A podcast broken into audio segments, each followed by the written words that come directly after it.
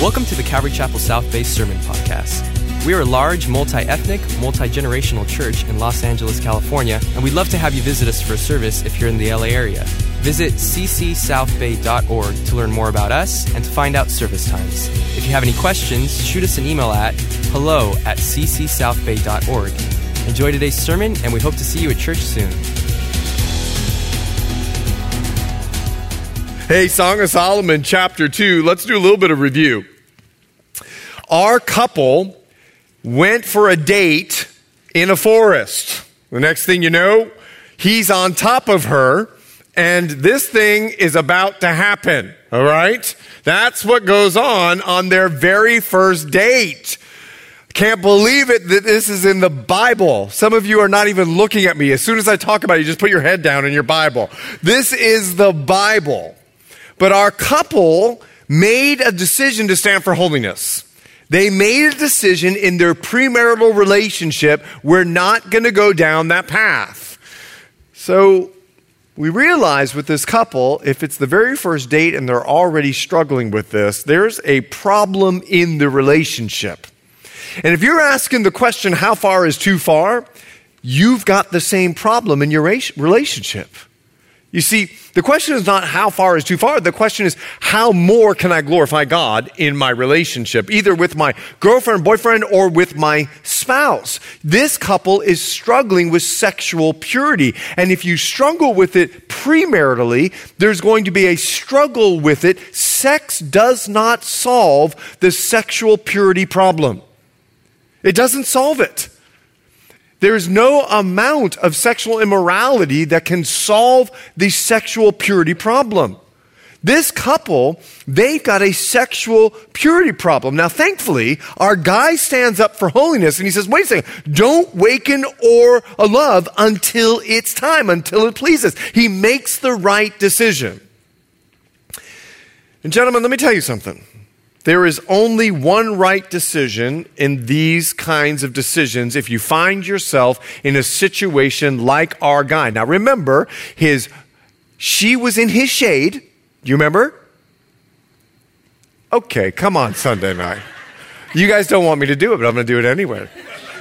She was in his shade, so that means he's on top of her. His left hand is behind her neck, and his right hand is on her back. Okay? We got a major problem going on in with this couple. They're they're in the wrong they're in a right place at the wrong time and they're in the wrong place at the right time. It's just not a good situation. Gentlemen, there's only one thing you can do in these situations. Get out of there. Go take a cold shower. Dip in an ice bath. Whatever needs to happen, get out of there. Genesis chapter 39, we see a great example. You don't need to turn there. Genesis chapter 39, Joseph is a good looking dude. Okay, that's what the Bible says. He is a good looking dude. He's got a great physique, and all he's wearing is a little Egypt towel. Okay, he's a slave. So Potiphar's wife is checking his chest out every single night, checking his biceps out, his triceps out. Like she is connected to the good, ointments of Joseph, all right? She don't care about Joseph's character. She wants that chest next to her. So Joseph comes along and she's like, okay, now. You and me, you're my slave, give it to me. Joseph, you guys, I'm making the Bible as real as what it needs to be. Sandra, why are you laughing so hard? So, this is what happens. So, he runs away. And when he runs away, she grabs the little towel that's wrapped around him, and he runs away, and she sees him running away. It's like a full on rated R flick right there in Genesis chapter 39. This is real deal, really happening in the land of Egypt with Potiphar's wife. And what Joseph decides to do is get out of there because that's the righteous decision. But that righteous decision came with a great cost, didn't it? He got thrown into jail because Potiphar's wife lied against him. But that righteous decision actually wasn't a great cost. God was just taking Joseph to the next stage of his leadership. It was there in that jail that Joseph was raised up to be the prince of Egypt. You see, Paul, in taking a look at this, uh, maybe you'll turn there with me. Keep your finger in Song of Solomon. Go with me to 2 Timothy chapter 2. Paul, knowing the Old Testament, in 2 Timothy chapter 2, he advises young Timothy something. 2 Timothy chapter 2, verse 22. All men in the room, put this verse to memory. Take a look. 2 Timothy chapter 22. All the men say with me, Flee also youthful. I heard about three guys. Okay, let's say it again. Jimmy, say it with me.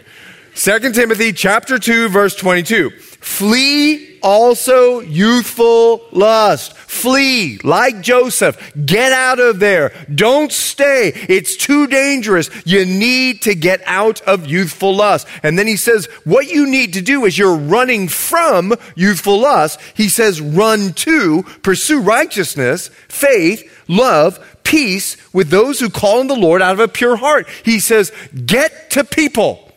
Get to righteous people. Get to pure people. Get to people that can hold you accountable. Tell someone there's a struggle. Tell someone there, there's something going on and get out of there. Now, our guy makes a good decision. Our guy in our last chapter, he decides to get out of there. His flight from the situation was a godly decision. However, he realizes something. He realized there's an issue in the relationship that needs some spiritual attention. Now, if you are in a relationship and don't have any issues, please raise your hand. we wanted to learn from you. Like, we just wanted to understand, like, how is it possible? Like, how did you do it? Okay. Andre and I have been married 30 years. I want to let you know, we've had some strong fellowship in that 30 years of our history. It's not like we intended to go into marriage with strong fellowship. It's not like, you know what a strong fellowship is, right? It's a Christian way to say we got into a fight, all right? So we had strong fellowship. We didn't want to have strong fellowship. We didn't go into marriage to have strong fellowship, but having issues is a part of relationship. And we can't walk into a relationship or think that we can have a relationship where there are no issues. So, what the Holy Spirit is going to do with our premarital couple is give them some insight on to ha- how to handle issues. Now, I want you to raise your hand with this question How many of you have been in a relationship, are in a relationship, and you've had some issues? Go ahead and raise your hand. So we all need this chapter. We all need this chapter. And we're going to learn something powerful in this chapter. Take a look at Song of Solomon, chapter 2. We're going to pick it up right after this intimate, almost moment there in verse 8. And I'm going to read it like I think it should be read, so just stick with me. Okay, here we go.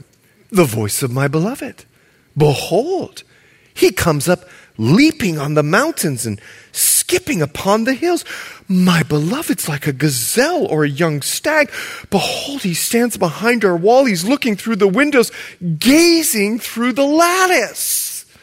Okay, he's not a peeping Tom, so stay with me for just a moment. That is not what is going on here in chapter 2, verse 8. Our godly guy has made a godly decision and when they were about to be sexually intimate, he stood up and said, Not now. We're not married. That's what he said. But our godly guy, he wants to solve the issue because they have a sexual purity issue in their relationship from the very beginning. And because he stood for the right thing, because he made a godly decision, he comes leaping and he comes skipping to talk to his girl. Now just imagine the moment. she just sees him and he's coming to the, I mean, this guy is a happy guy, okay? Like she is beautiful. He can't wait to get to her house. Now what we do is, uh, uh, as we're going to our girlfriend's house or, you know, we're going, getting ready to go out tonight, we, we kind of sit in our car and we put our hand on the steering wheel like this. We lean it all the way back and we turn. This is our way of skipping and leaping in the 21st century. It's like, we are cool, right? It's like, you know, we drive up and we want our babe to see, like, hey, hey, hey, what's up, you know? So here's the deal. He comes skipping and leaping. That was like the cool thing to do, okay? Back in this age. And she sees him skipping and leaping. And let me tell you why he's skipping and leaping. He's got no guilt or no morning after shame. Some of you know what I'm talking about. He's got no guilt. He's got no mourning after shame. He made a godly decision, and now, as a godly guy, he is skipping and leaping and jumping because he wants to solve the issue in their premarital relationship. Now, go with me to 1 John, 1 John chapter 3. 1 John chapter 3. I want to put this into more of a spiritual sense. 1 John chapter 3 coming out of the relational with a human being, going into the relational with God the Father. 1 John chapter 3, 1 John chapter 3, take a look with me if you would at verse 18. 1 John 3, 18. My little children, let us not love in word or in tongue, but in deed and truth. So when you come to God, come skipping and leaping. And by this we know that we are of the truth and shall assure our hearts before Him. For if our hearts condemn us, God is greater than our heart and knows all things. Beloved, if our heart does not condemn us, we have confidence toward God. And whatever we ask, because we've got confidence to go to God, we receive from Him because we keep His commandments and do those things that are pleasing in His sight. You guys know I got nine kids. I knew when, when there was a good day, and I knew when there was a bad day. I'll never forget there was one bad day, and I had to like ground all the kids. And it was like, okay, all of you are punished for an eternity. Like, if you do this to your mother again, you will be grounded for eternity. Well, it was such a bad day. It was even a bad day for Andrea, and it was a bad day for our kids. And Micaiah, our son, was five years old at the time. And I we would have to, Andre would chain the door because the kids, when they were younger, they could unlock the door and they would escape into the neighborhood. Our dog brought our three year old daughter back one time, like just holding her and pulling her back, like the Coppertone baby. Do you remember that? It's like just pulling her back, like, okay. We actually bought an Australian Shepherd because they're so smart and we had so many kids, we figured the dog could help us herd them, right? So, we would chain the top of the door so that they couldn't reach to be able to get out of the door. Okay, that's what we did back then, all right? So I'll never forget, Micaiah had such a bad day the day before.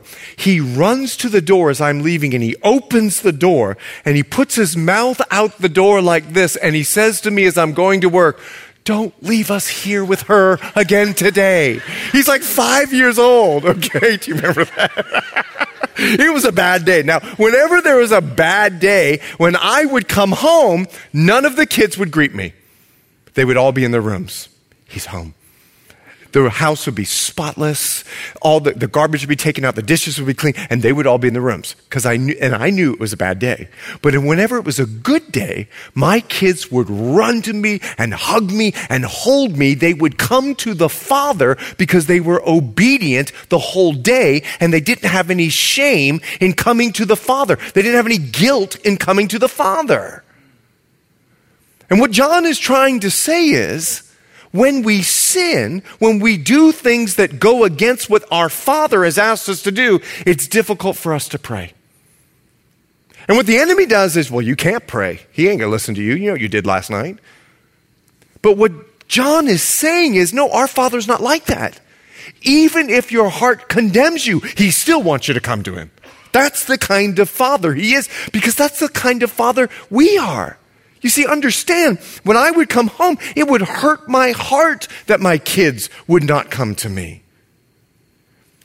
So let's go back now to Song of Solomon, chapter 2. Song of Solomon, chapter 2. And now let's take a look at verse 9. My beloved is like a gazelle or a young stag. She's looking her man. She's like, and I don't know if we would compare like don't i've asked andrea please don't call me a gazelle or a young stag. Like the last thing i want to be called is a deer. Like you know it's kind of like that like call me a bear or like a lion. Don't call me a deer. When i think of a deer i just i mean they've got what do deer do that is strong? Nothing. They just look at you and you, you shoot them. That's what i mean the last thing I, but I guess back then, being a gazelle or a young stag is like a, a pretty hot thing at the time. I don't know, okay? But I need you to understand what she's saying. He's like a gazelle. He is running to her because he wants to solve this problem. And he wants to solve this problem quickly. Jesus made it very clear in Matthew chapter 5 that quickly is the only way to solve problems. In Matthew chapter 5, he says, listen, if you come to the altar and realize someone's got against you, something against you, in Matthew 5 25, he says, leave your gift and quickly go. The word that describes solving a problem is not letting the sun go down on your anger. The way to solve a problem is that we solve it quickly. Now look at this guy. He comes like a gazelle. He's running there. He comes like a young stag. He's, he's just committed to this. And he stands behind our wall. He's looking through the windows, gazing through the lattice, looking through the windows. She's in her bedroom. And he knows they got an issue. So the last thing that he's going to do is going to go into the house and go into her room knowing that he's come there to solve the issue. Gentlemen, if you go to pick up your date, Maybe knock on the door and stand five steps back, but the last thing you want to do is go inside and wait for her. It could be dangerous. And what I love about our guy, he's so godly, he's established healthy boundaries in their relationship. Andre and I decided we cannot pray together after 11 o'clock. I told you before, prayer is sexy. At midnight, Here's her lips, and here's my lips. Dear Jesus.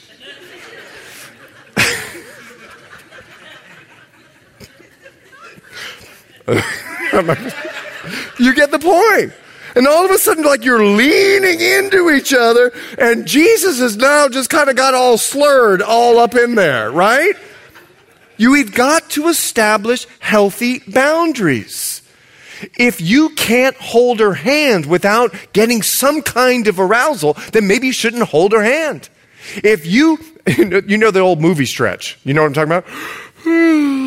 You know what I'm talking about, right? Some of you are laughing way too hard. Okay, it's like, whoa, you know this thing. Listen, you've got to know what your limitations are and establish some healthy boundaries. Because let me tell you something about true love. In John chapter 14, verse 15, Jesus describes love like this If you love me, obey my commandments. Love has parameters. It has parameters. Love, real love, establishes boundaries. Now take a look at verse 10. My beloved spoke and said to me, You guys, forgive me. I'm going to read it like the way it should be, okay? Here we go. Rise up, my love, my fair one, come away. For lo, just imagine this guy looking through the light. Rise up, my love. my fair one, come away. For lo, the winter is past, the rain is over and gone. This guy's not holding any grudges. Grudges are deadly. They're deadly. And love doesn't keep a record of wrongs. So he doesn't hold any grudges. Listen to it. My love, my fair one, come away. That winter, rainy time of our relationship, it's over. The problem's past. But time has passed. And sometimes it's good to walk away and let time pass. Do you know biologically that when you get angry, your body releases hormones that takes 20 minutes to work through your body. That blood boiling feeling is hormones. That heat that you feel that happens because you're so angry, that takes about 20 minutes to work through you.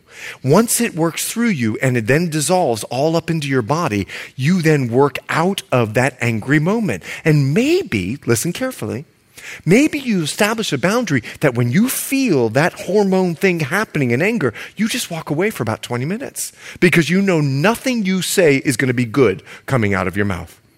And you establish some boundaries and let that thing pass. Now take a look at verse 12. The flowers appear on the earth. This guy's so poetic. Can you imagine, gentlemen, if we talk like this? Like everything was flowers and lilies and like oh, my dove, my fair one, my lovey. Okay, here we go. The, t- the flowers appear on the earth, the time of singing has come, and the voice of the turtle dove. is heard. this guy is rocking it. Is heard in our land. This guy's talking about birds and flowers. This is like every woman's dream. Take a look at verse 13. The fig tree puts forth her green figs. There's fruit. And the vines, there's more fruit with the tender grapes. Give a good smell. Rise up, my love, my fair one, and come away. He's doing everything in his way to get her to come down so that they could talk about what happened the night before. This guy desires redemption. You see, the rain has produced spring. He wants to use their mistake to learn from it because that's the only thing you can do with a mistake. The only thing you can do is learn from it. Just because you don't need to live in it, you can learn from it. And this guy desires redemption. He's not going to live in the problem, but he's going to purpose to use the problem to produce fruit in their relationship. Do you smell the grapes? Do you smell the fig tree? Oh, the figs are blooming, the flowers, we've got turtle doves. We can be in the spring of our relationship and we can talk about this and learn and grow from this. This guy is unbelievable. Look at verse 14. Oh, my dove in the clefts of the rock, in the secret places of the cliff. Let me see your face. Let me hear your voice, for your voice is sweet and your face is lovely. You know what he's not saying? You know what? You screwed up big, okay? Took me out in the forest and started throwing spikenard all over the place. This is your fault, okay? it's not what he says doesn't blame her. Do you know that blame is the second sin in the Bible? The first was eating the fruit. Then there was Adam. It's her fault. And we tend to do that in relationship because we can't do no, no, wrong. Like we go into relationship with two rules. Number one, I am always right. Number two, if I'm ever wrong, refer back to rule number one. And oftentimes, when we've got a problem, we enter the problem with those two rules. Number one, I am always right. Number two, if I'm ever wrong, refer back to rule number one. And we've got to be careful that we don't enter an argument or conflict because issues are going to come. We can't ish- enter an issue with, I am right. Not this guy. This guy is looking for the best in this relationship with this woman because that's exactly what Jesus does. The Bible says in 1 Corinthians chapter 3, okay, listen carefully, that when we die and go to heaven, some of us are going to have gold, silver, and rubies. Some of us are going to have wood, hay, and stubble. And Jesus, he's going to look at us, and those eyes of fire are going to burn through all the wood, hay, and stubble so he can see the gold. Because let me tell you something about Jesus. He's always looking for the gold and he gets rid of everything else so he can see it. And maybe if we look at our spouse just a little bit differently, maybe if we look at our relationship just a little bit differently and we look for the gold instead of the wood, hay, and stubble like Jesus does, we might see the beauty that's right in front of us. This guy looks a lot like Jesus. But, ladies, Let's take a let's look at you and let's take a look at what he refers to this guy, this godly girl as. Listen, he says to her, "Oh my dove." Once again, I don't know if you want to walk out of here and call your spouse or your girlfriend a dove, okay? Doves are dirty little animals, but I need they honestly doves are like flying rats. I mean, they just they they are. And I God, I, the fact that the Holy Spirit came down in the form of a dove is just the redemption of that flying little rat. Trust me. God is a redeeming God. He's a redeeming God. And He redeems this bird and now makes this bird who is at best dirty. Have you ever been around doves? Just go feed them in New York City. There will be droppings all on top of you. They're dirty little animals. God redeemed this bird, and He is the one that wanted to use this dove to show that God, by the power of the Holy Spirit, can redeem us and redeem you and redeem me. And in this phrase, we have to understand what He's saying. Listen, godly gals. He's saying to her, My girl is gracious. And I know that when I come to her with the problem, she's not going to attack me. She's not going to put her, I'm going to give you Bahamian women, okay? When a Bahamian woman puts her hand on her hip, and if, if it gets slapped on the hip, okay? When a Bahamian woman slaps it, and if her neck goes like this, God help you. And if she slaps, neck goes like this, and the finger goes up like this, run for your life. Run for your life. I'm, that's why I married a non Bahamian woman, okay? Because Bahamian women have a wonderful thing about them. It's a Bahamian flair, and they think it's genetic. They don't realize how sinful it actually is. Now, this woman is not like that. He don't show up and she don't go, you better get over here, boy. I'm going to deal with you. All right? That's not what happens, okay? She's gracious, and he knows that. Because she has a testimony of being gracious, she says she's a dove. I want you to see something else. She's hidden in the rock.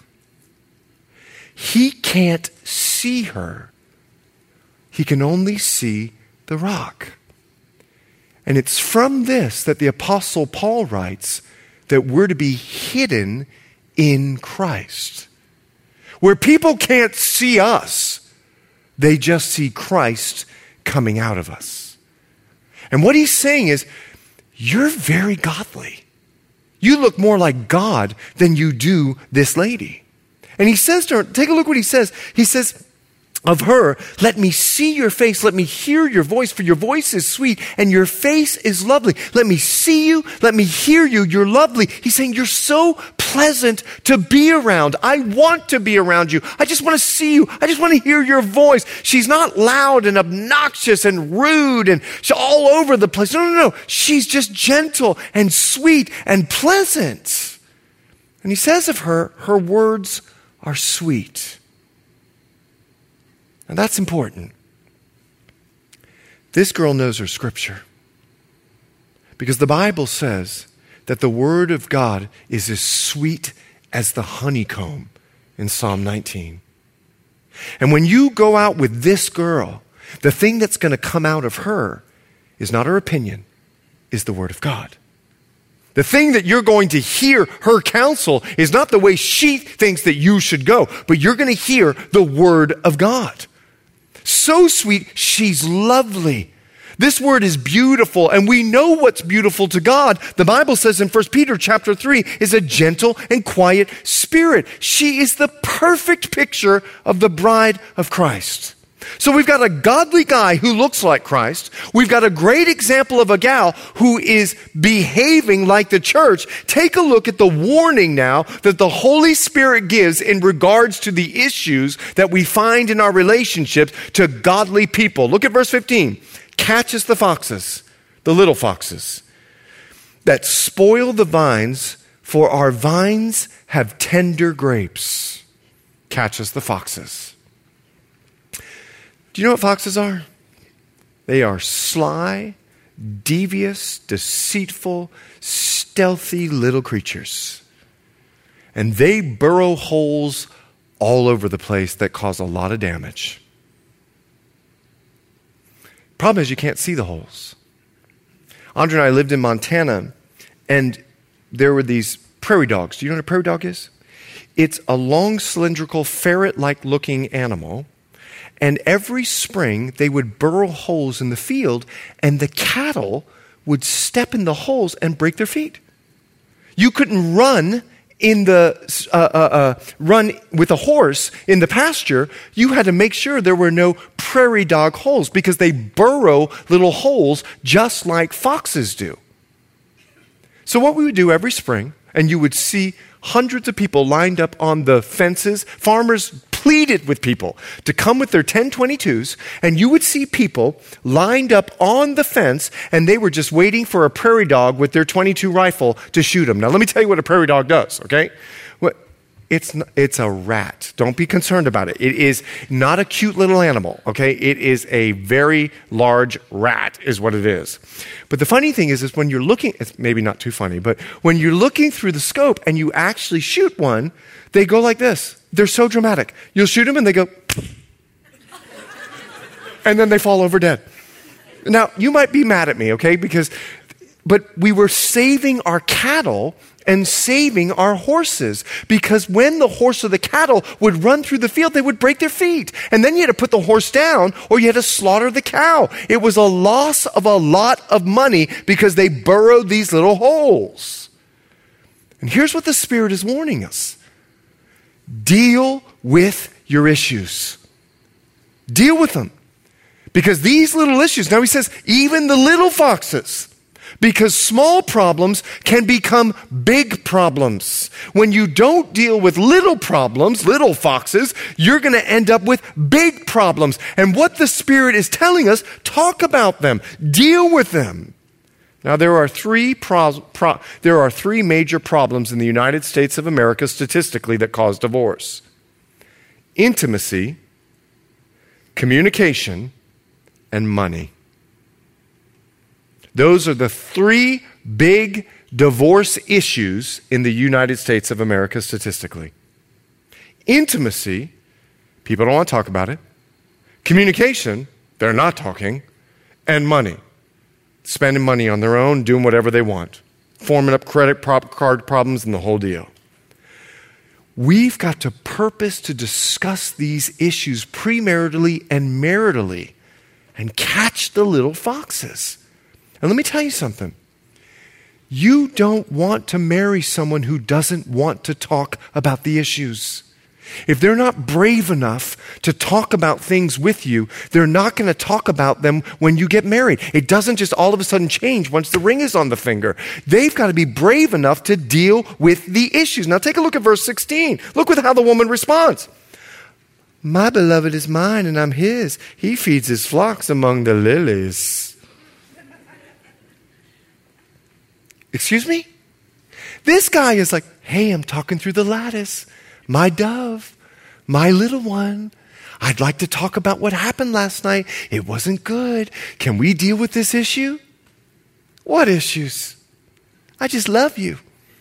I am my beloved, and my beloved is mine. We just in love. We don't have any problems. We just, we just love each other. I am my beloved. My beloved is, oh, look at him. He's feeding his flocks among the lilies. So cute. Look, he's so strong. That big old chest, that big old bicep, that big old tricep. Ooh, look at those legs. Did he just stretch? I love my man. What kind of problems are you talking about? So what? We had a little forest issue. I love him.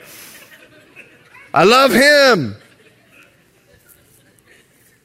Andrea and I have, do, have done a lot of premaritals, and I'll never forget this one. They walk in. That was her, okay? Just like so giddy, right? And he's like, What's up? You know, so cool. He sits down, crosses his leg, and she just like, you know, doing this whole thing. So, have you ever guys, have you guys ever had an argument? Uh, no, we have decided not to argue. He's so right.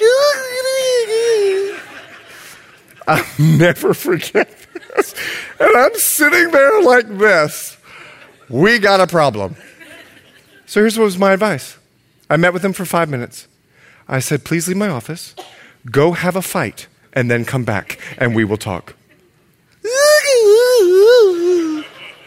She literally started to cry. They left my office. They came back three weeks later. she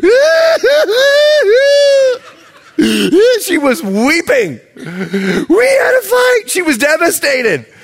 They did not learn how to deal with issues because they're so in love with each other. Let me tell you how long love lasts. It will last through your whole life if you're willing to deal with issues.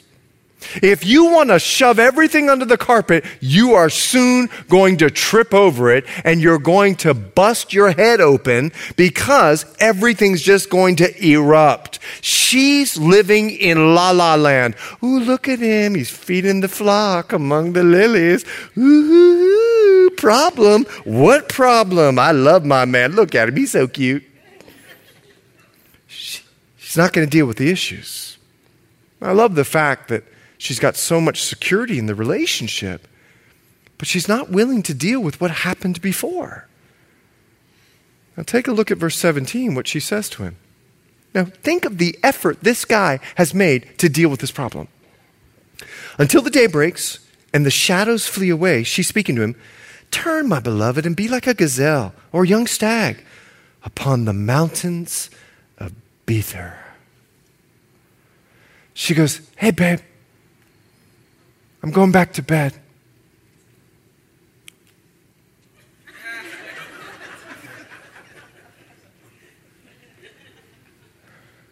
You want to be like a gazelle and prance on up here? I need you to see what's on her mind, and once I tell you what the word means, you'll know what's on her mind. She says this Be like a gazelle, a young stag, upon the mountains of separation. I want you to come and, like, be with me in this bed.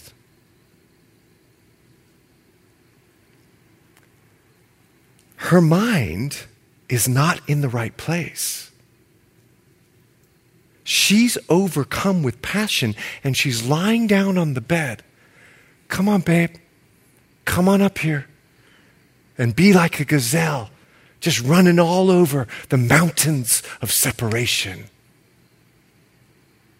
It's the Bible, not me. I'm just communicating to you what it says. And I need to let you know something about the carnal mind. Turn with me to Romans chapter 8. Romans chapter 8. Romans chapter 8. Romans chapter 8, we're going to go back to Song of Solomon, but Romans chapter 8, would you take a look? Romans chapter 8, I'm going to pick it up there in verse 5. Romans chapter 8, verse 5. Here's what the Bible says. For those who live according to the flesh set their minds, so they're always thinking about carnal, fleshly things. They set their minds on the things of the flesh. But those who live according to the Spirit, they set their minds on the things of the Spirit. Now, here's the devastating news. If you set your mind on carnal things, to be carnally minded is death. But to be spiritually minded is life and peace. This gal has got her mind in the gutter. She's a godly woman, but she's being overcome with passion. He's come to solve the problem, and she's using it as an opportunity to see if maybe they can pick up where they left off. Song of Solomon, chapter 3, verse 1. Let me prove it to you. By night, I'm on my bed and I sought or I desired, I want him, the one I love. I sought him, but I didn't find him. She wants him. She is overcome with passion. She has gotten all worked up. Her biology is kicking in. She's been thinking about him all night long and she can't find him. Of course, she can't find him because she just told him to leave. She didn't respond to his desire to solve the problem of their sexual purity in the relationship. See, problems help us if we're brave enough to solve them, but they hurt us if we're cowardly and ignore them. And we're going to see how this hurts her. Take a look at chapter 3, verse 2. Arise now. And this word means it's early in the morning. So the sun's not up yet. Rise. So it's early in the morning. Arise now, I said, I'm going to go about the city. I'm going to go in the streets and the squares. I'm going to seek the one I love. I sought him, but I didn't find him. She gets up out of her bed. She's so worked up. She is looking through the whole town. I got to find my man. I know he was just here. I got to find him. You see, she thought they were good. I love my man, my beloved, I love my beloved, my beloved is mine. But now she's falling into one of the fox's holes that she chose not to deal with. Her leg's about to be broken. It is so important for us to solve sinful issues in our Christian relationships. And let me tell you what the three issues are lust of the flesh, sexual immorality.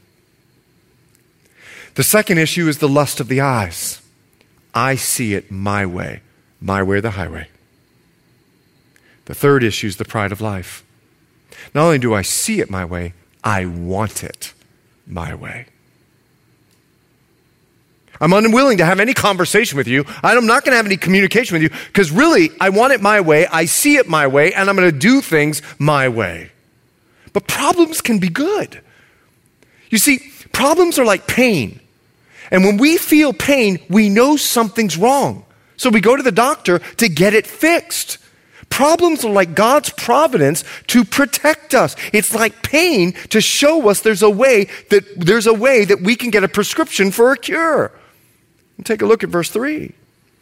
The watchmen who go about the city, they found me. And I said, Have you seen the one I love? She runs into watchmen. Now, this word is she runs into protectors. She's convicted by the Spirit. Her spirit is willing, but her flesh is so weak. She's caught up in her hormones and she completely ignores the conviction. Hey, guys, listen.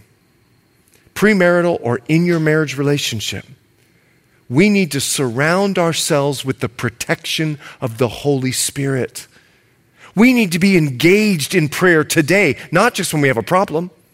We need to have accountability, gals. You need to have a girl that you can go to, and guys, you need to have a guy that you can go to. We need to be memorizing scripture so when we start feeling hot and heavy and we know that we shouldn't be, we've got scripture that's come into our mind, and we need to, in that moment, worship our Lord Jesus Christ by practicing a life of worship today.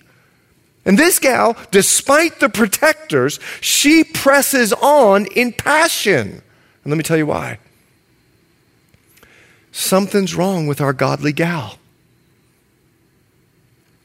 She's not pursued her relationship with the Lord. It's evident. Her mind's on carnal things.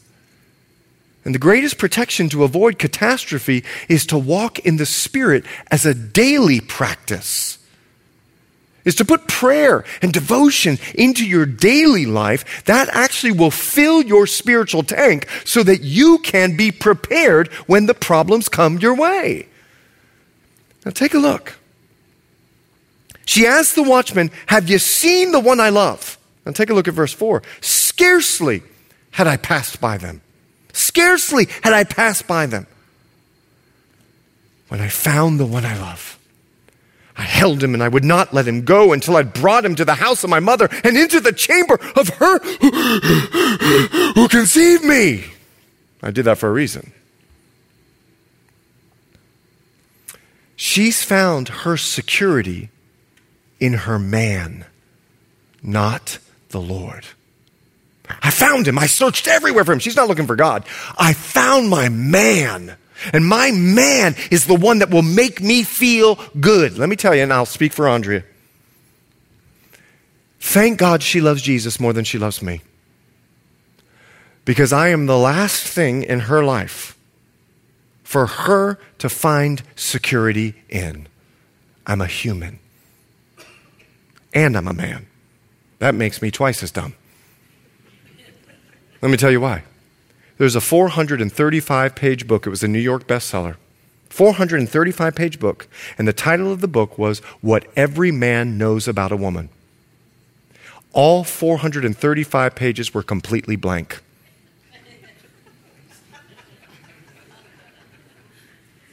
Because just when you think you got them figured out, my wife was giving birth. She asked me, she asked me to rub her back. She had a contraction.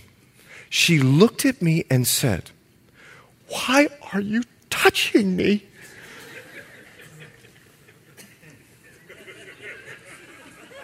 Dare I say you just asked me to rub your back?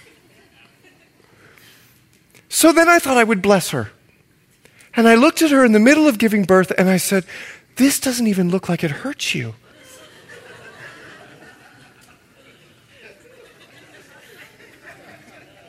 She politely grabbed my shirt and she went, It hurts.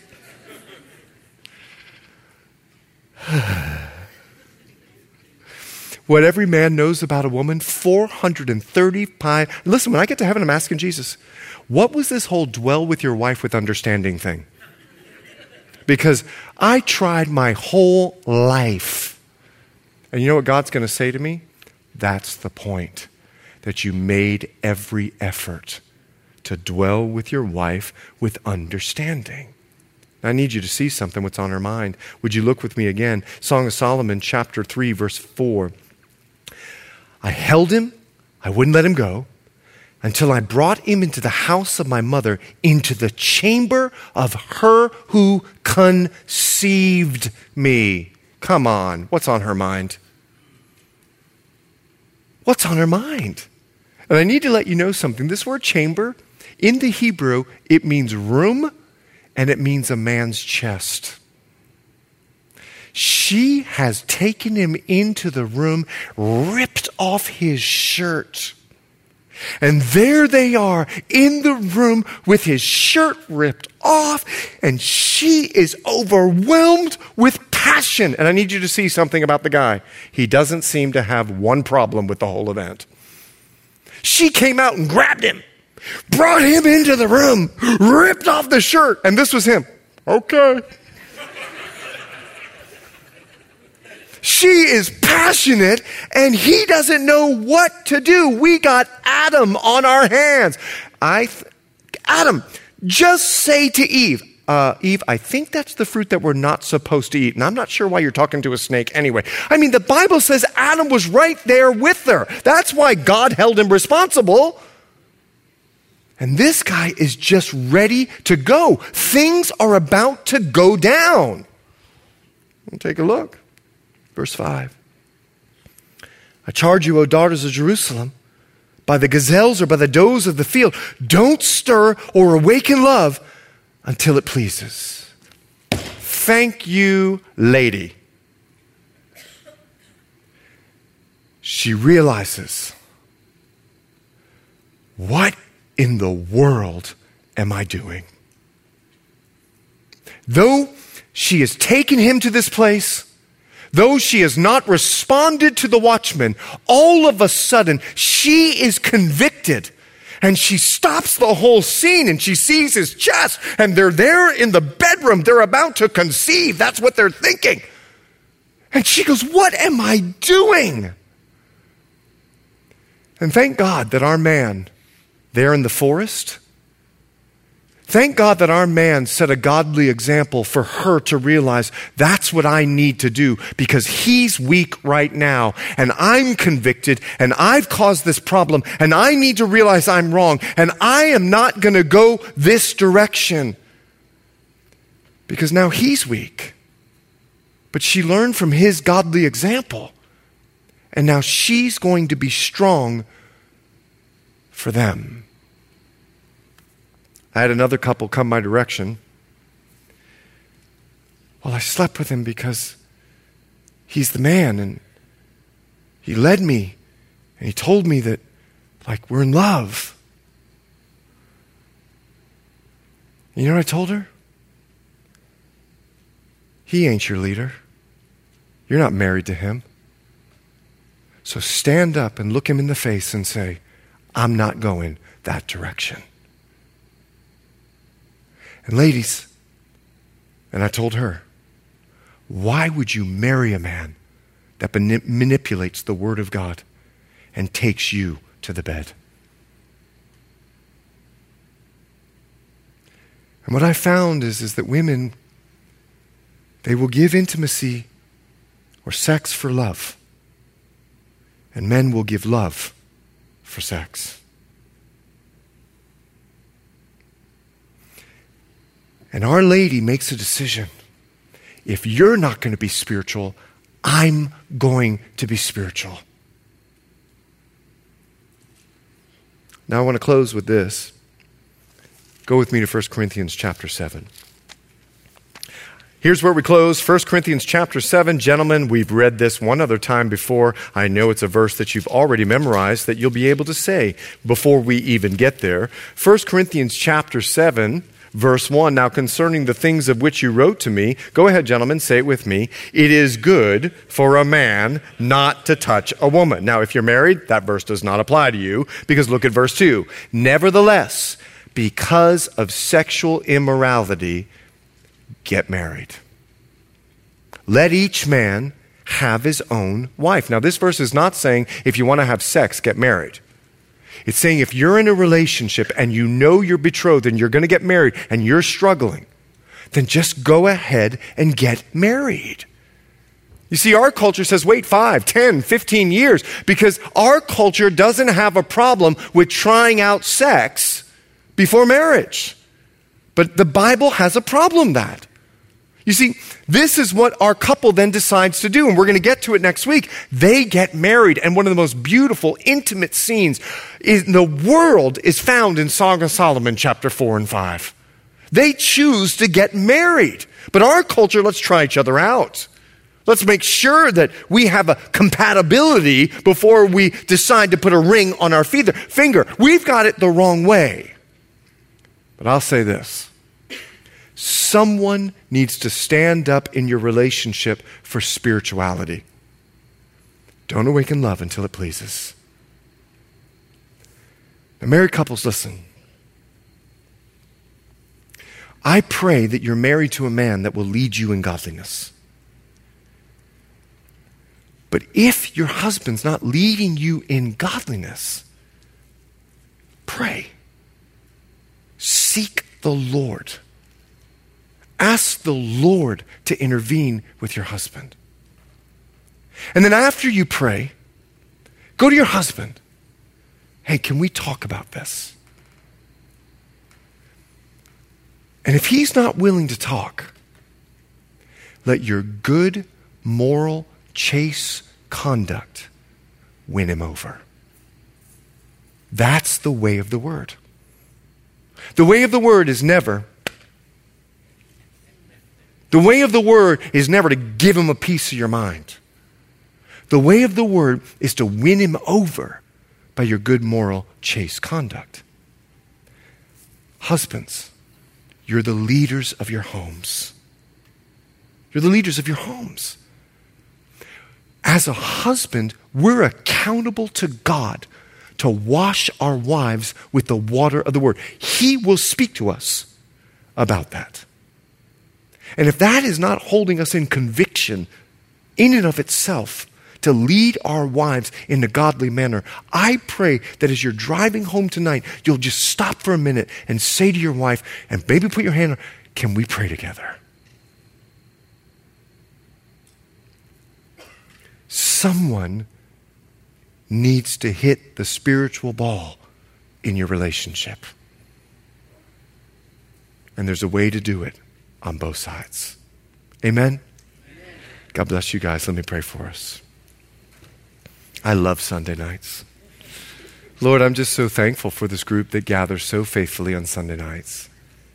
And my prayer now in Jesus' name restore, refresh, redeem, renew. For all those listening online at home, I pray that even now they're engaging in prayer. And Lord, I pray for our premarital relationships if there's issues, whether premarital or marital. I pray that they would deal with them tonight. In Jesus' name. Amen. Thanks for listening, and we hope you were encouraged by today's message. If you have any questions or just want to check us out, make sure to visit us at ccsouthbay.org. God bless you guys, and we'll see you next week.